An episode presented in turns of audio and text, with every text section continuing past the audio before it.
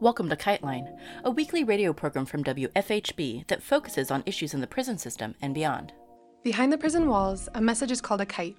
Whispered words, a note passed hand to hand, a request submitted to the guards for medical care. Illicit or not, sending a kite means trusting that other people will bear it farther along until it reaches its destination. Here on Kiteline, we hope to share these words across the prison walls. Before starting with this week's theme, we wanted to share some prison related news and announcements. Reality Winner, the NSA whistleblower serving time for her document leak has tested positive for COVID 19 at the federal prison where she's being held. More than 500 other prisoners have also tested positive at FMC Carswell in the Dallas Fort Worth area. FMC Carswell includes the only women's hospital in the federal system and is also infamous for its high security communications management unit, where Marius Mason and other political prisoners have previously been held. In the Briscoe facility in Texas, 90 prisoners staged an uprising earlier this week in response to the curtailment of access to communications and other resources.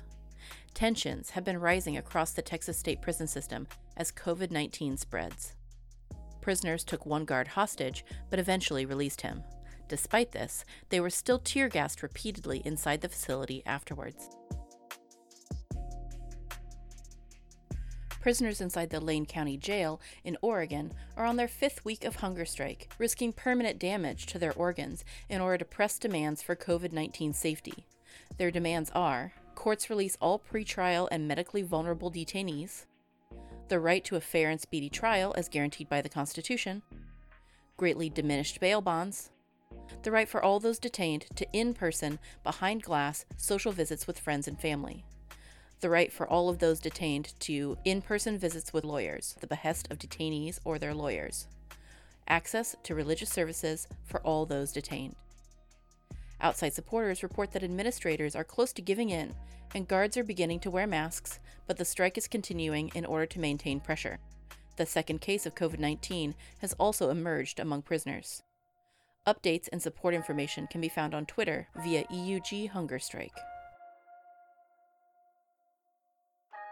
Researchers at the Johns Hopkins Bloomberg School of Public Health have found that in U.S. prisons, the rates of infection with and death from COVID 19 are much higher than in the general population. In fact, the number of prisoners who tested positive for COVID 19 was 5.5 times higher than in those in the general population.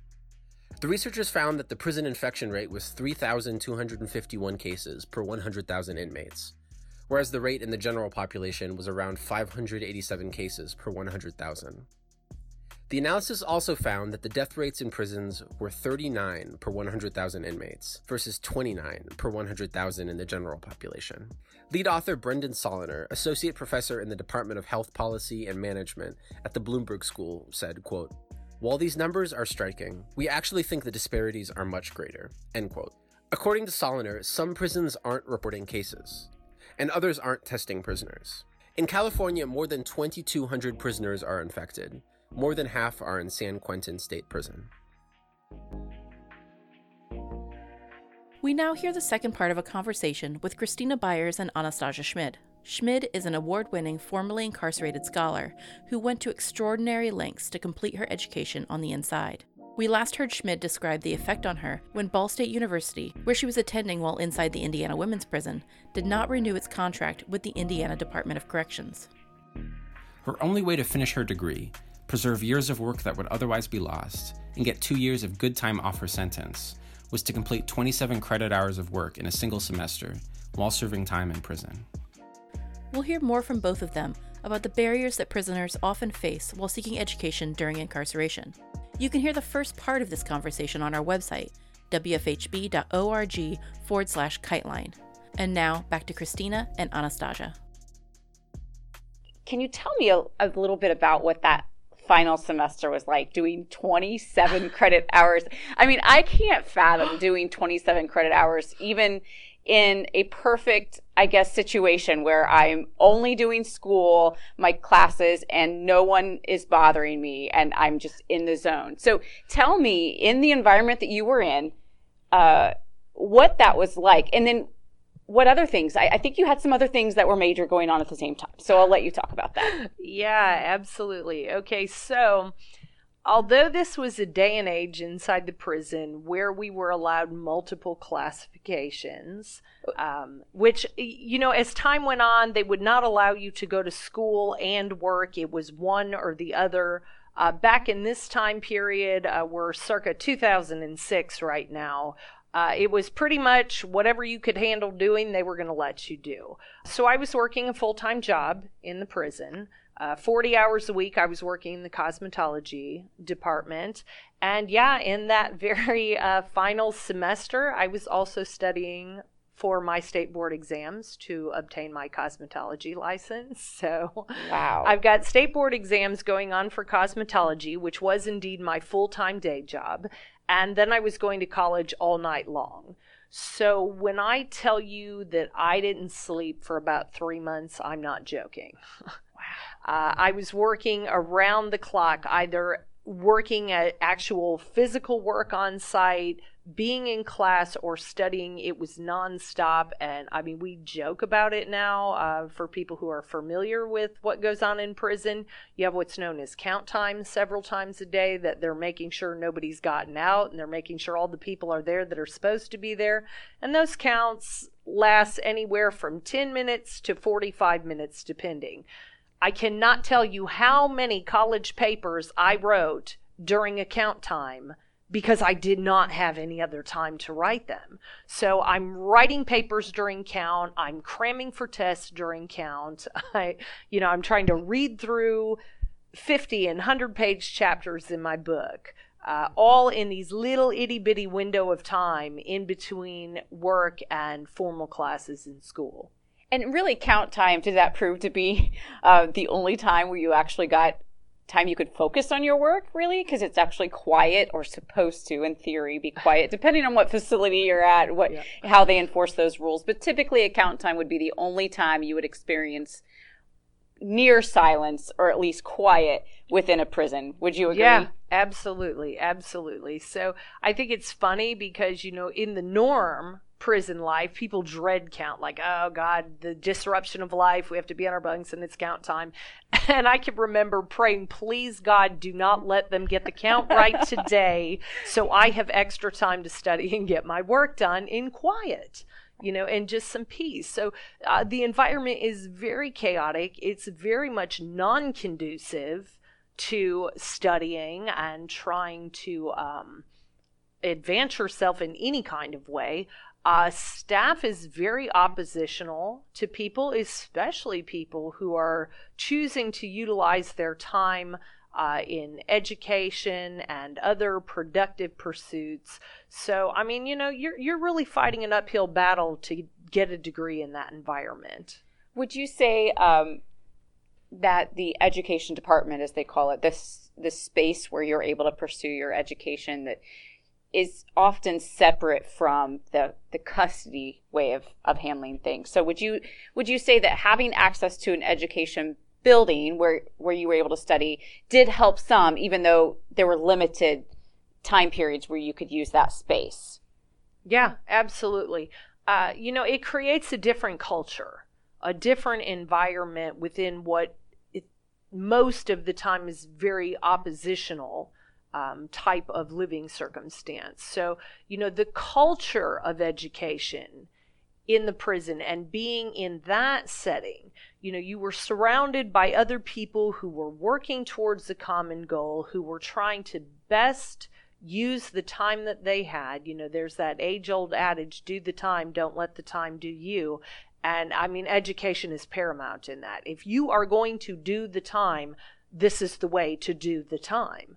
Um, you know, there there's time almost seems not to really exist while you're in the heart of education and you're working on something. So much of your energy and your mental focus and your entire life day to day is structured around your classes and the work you have to do and studying for exams and uh, preparing papers and presentations you know you don't have time to be a part of all the rest of the nonsense so yeah there's absolutely a culture involved in it too. And, um, you know, I would not have wanted to be a part of any other culture other than that.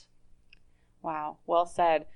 Um, so you have, let's go back to this, this semester. So after this whirlwind of a semester, you completed, you you got your bachelor's degree and your cosmetology license. Let's let's mention that. Um, then what happens? It's, that's in 2006. Then Oakland City University came in, and some students were able to transfer or start over there. Um, but for you, your education or access to it kind of ended fairly abruptly with that semester. Can you talk about when and how it was reintroduced into your life? Yes. So, yeah, I mean, you know, here's this amazing accomplishment. Uh, you know, I mean, against all odds, I graduate a four year degree in three years. I graduated summa cum laude. I had some of the most amazing professors in the world that I was working with, people that talked to me about doing research projects with me and extending my scholarship. And God, I could taste grad school at that point in time. And no, not an option. Uh, there's no more opportunity for higher education. And there you are sitting in prison. At that point in time, I was still facing about a decade and a half on my sentence. So, what in the heck are you supposed to do with your time now? Uh, you know, so I carried on with other random vocational programs that might have been available, you know, just something trying to stay focused, trying to stay productive. But yeah, there was no more opportunity for higher education. And I believe it was somewhere around 2011, 2012 when that grant money that Indiana had for higher education completely was discontinued. So at that point, all of the women who were still in programs with Oakland City, everybody lost everything. I mean, they came in one day and literally in one day said, Guess what? No more college, ladies. They packed up the computers, the books, the labs, the everything, just packed it up and walked straight out the door. Wow. It didn't make any difference where those women were in their education, they lost everything. So, um, as I previously mentioned, it was the loss of credits, no more opportunity for a degree because, unlike when Oakland came in and people had a possibility to transfer, there's no more possibility to transfer. College is just gone, period. Mm-hmm. So, you're not doing anything with those credits. You're not getting a degree. And then, whatever earned time credit people might have been counting on for those degrees, that wasn't a possibility either. So the devastation of loss, and I mean, really, probably one of the most hardcore realities not only are you not getting a degree and you no longer have anything positive and productive to focus on with this prison time, guess what? You get to spend additional years in prison now because you will not earn that time to get out early.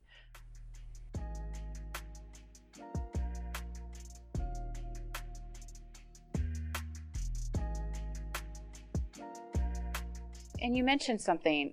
A lot of people that were in, enrolled in college were really working towards something, and and perhaps towards something they never thought they would have been able to accomplish before. So you've got people, women, who before prison perhaps didn't even think that they would ever see themselves inside of a classroom um, at a university, and and now here they are excelling, and they're dreaming of possibilities that they never would have imagined uh, for themselves or for their for their families. So, in an instant, that's that's all lost. It's it, it's almost difficult to talk about without getting emotional. The psychological devastation of this was uh, there aren't even words to describe what I these women go through at this time. I mean, it was absolutely horrific uh, uh, in every sense of the word. And, um, you know, I mean, at that moment in time, it was a really hopeless, dark, devastating time. I mean, just across the board, you could feel the entire energy change inside that. But I mean, it's not a great place to begin with. Let's not get that confused. But I mean, at that point in time, it was dark and oppressive and heavy. And my God, what are we all going to do now? And, you know, so no other opportunity comes in until somewhere in the midst of 2012, after this devastation has happened.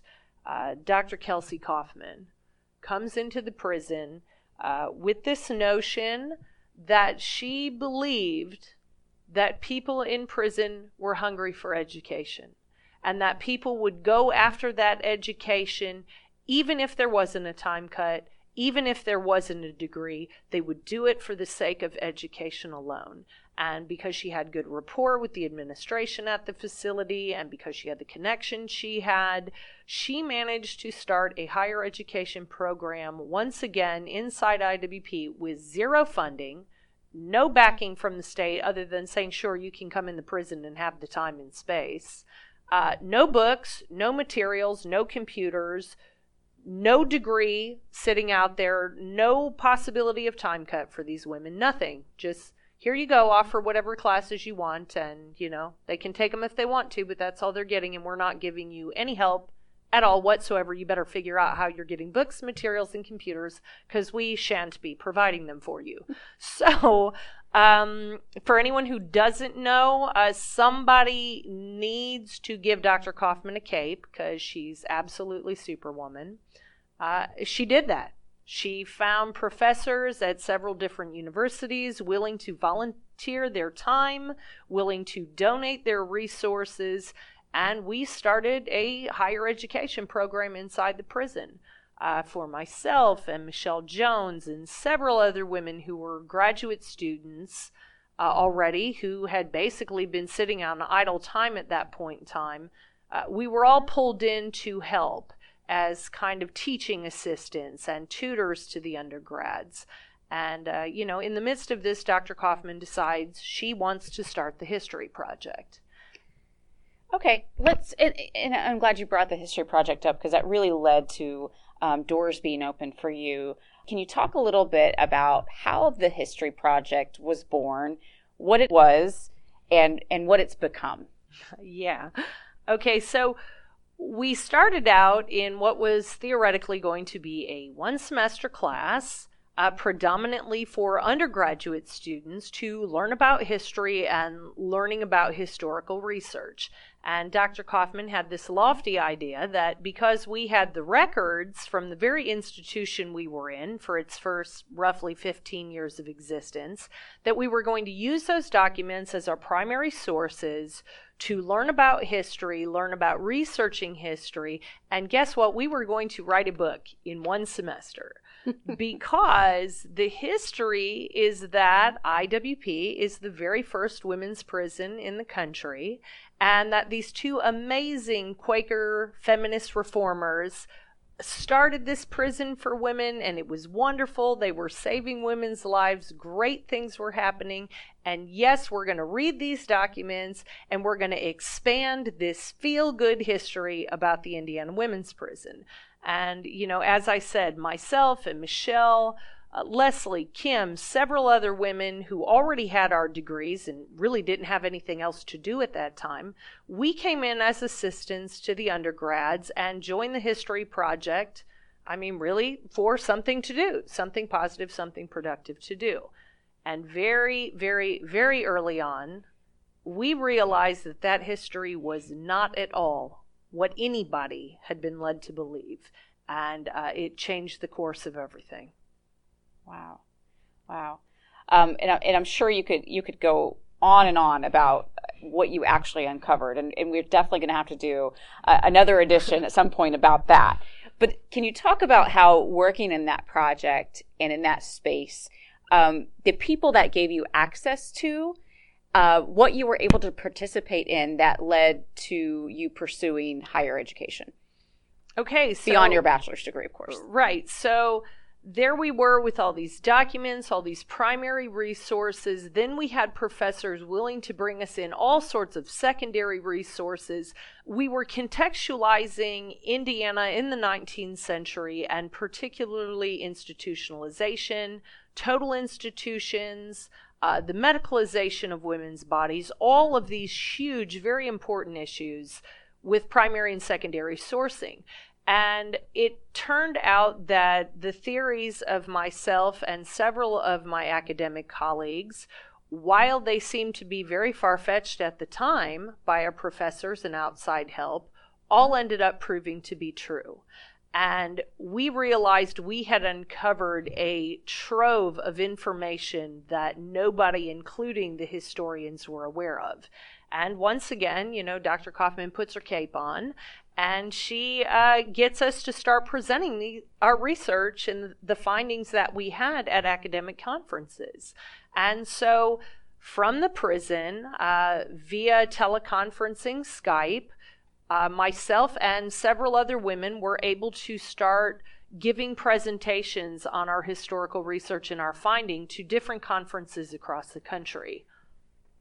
So, so forgive me if we could go back.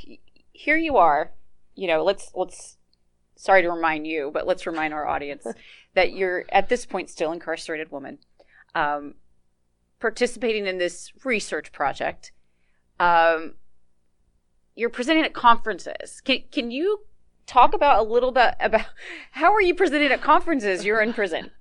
Uh, yeah, we're teleconferencing. So uh, we're sitting in front of a camera hooked to a computer and uh, they had a bridge link actually through IU that was linking us inside the prison to the universities or the lecture halls or the hotels or the conference centers or wherever these conferences were at and we're being skyped in. So we're live feed uh, via video conferencing into these conferences. Now there were a few over time that uh, and ironically, not always the prison shooting it down. Occasionally, it was the conference venue themselves that said, no, we're not going to do that. Uh, so there were a few conferences that we actually pre recorded our session, and then our taped sessions of our presentations would be presented. And, and, and Dr. Kaufman was really the one with her cape on that was able to uh, get the Department of Corrections to agree to um, either be a live feed or a taped recording for you to present. I mean, that's that's huge. Would you say that that's typically what's happening? No, absolutely not. Absolutely, okay. absolutely not. I mean, the lady moved mountains clearly.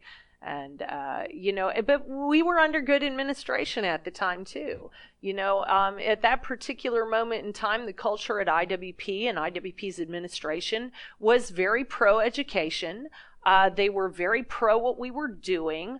Uh, so let me just give a little shout out right now to Mr. Stephen McCauley, who was our warden at the time, and he was on board for what we were doing. He believed in the work, he supported the work, and he was letting us do what we needed to do. So, and, and I'm so glad. Thank you for um, for bringing that up. Um, and uh, Mr. McCauley was was paramount in in in allowing all of this to be going on, and and and not just to help you or the women that are involved but it also is helping the country, helping everyone abroad mm-hmm. to really understand uh, the history about what was going on and hear from such amazingly talented, scholarly women um, who just happened to be uh, in a prison. Yeah, and uh, you, you know, I think this is one of the points we're trying to make now with the work is um, you know, it, it's a little thing that Miranda Fricker and several other scholars have coined as epistemic privilege.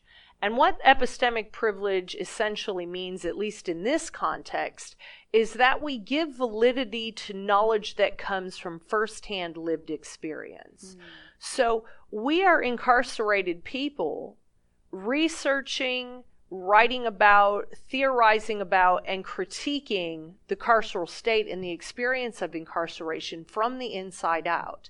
And the reason we were un- able to uncover the things we've uncovered in our research is because of that lived experience. We were able to look at those documents and see things in the documents that the outsiders have chronically overlooked and missed because they don't have that experience. And so it was actually our epistemic privilege in that standpoint of knowledge um, that really uh, added the fuel to the work. I mean, this was the meat and the substance underneath what we were doing and how we were able to do it. So if if you hadn't been given that opportunity to study and to do this research, um, if if the women working on this project like yourself hadn't been given that opportunity, it may never have been uncovered because no. it took your lived experience to shape um, your research and your ability to interpret the information. You agree? Absolutely. Absolutely. And, you know, I'm so pleased to tell you that our project has now begun to inspire other projects across the country. Uh, there are other women in prison up on the East Coast. There are men down in Florida. Uh, you know, there are several other places across the country now that are trying to emulate uh, the History Project and what it is we've done. You know, really giving that validity to the person living with the actual experience to be able to rewrite their own histories. So, uh, I mean, it's really monumental what's happened. And going back to the opportunity part, um, because again, it's it's not a given in this setting, right? You're you're in, you're in prison, so you're at the mercy of whatever staff wants to make available to you. So fortunately, during this time period, um, the the administration, as you say, so basically the the warden is the title given right now with the state of Indiana. So the warden of of the prison was allowed to was really given the authority to make those kind of decisions on what projects were allowed to be uh, pursued, what what programs were available to to each um, person that was incarcerated. Um, so it brings up an interesting point for you. It, it didn't prove to be a barrier; it actually proved to be beneficial. Um, the person that was in that in that role. Um, Going forward, though, that wasn't the case. As we know, um, during your incarceration, even uh, that administration changed, as, as it often does um, throughout someone's time uh, at, at a facility or sometimes multiple facilities. So you're really at the mercy of whoever's in charge well, of yeah. the facility. Absolutely. I mean, at any given point in time, uh, the plug could have been pulled on what we were doing. I mean, and you know this. Mm-hmm. You know, I mean, you function and you operate and you carry on with your research, with your studies, with what you're doing, knowing that at any given point in time, at any moment, the entire thing can be pulled. You know, in a way, I think I can't speak for everyone, but for me personally, it caused me to try to work at my maximum potential at all mm-hmm. times because you never know when it's going to be taken and when it's going to be gone. And, you know, I'm mm-hmm. happy to say that I think Dr. Kaufman's little experiment absolutely proved to be correct. I mean, she proved that women would do education solely for the purpose of education. I mean, none of us anticipated any of this amazing stuff happening later. Wow. And yet we did it anyway. And, you know, part of the point we're trying to make now is that if you give people the opportunity, nine out of 10 times they will take it. They'll take it for the sake of knowledge alone.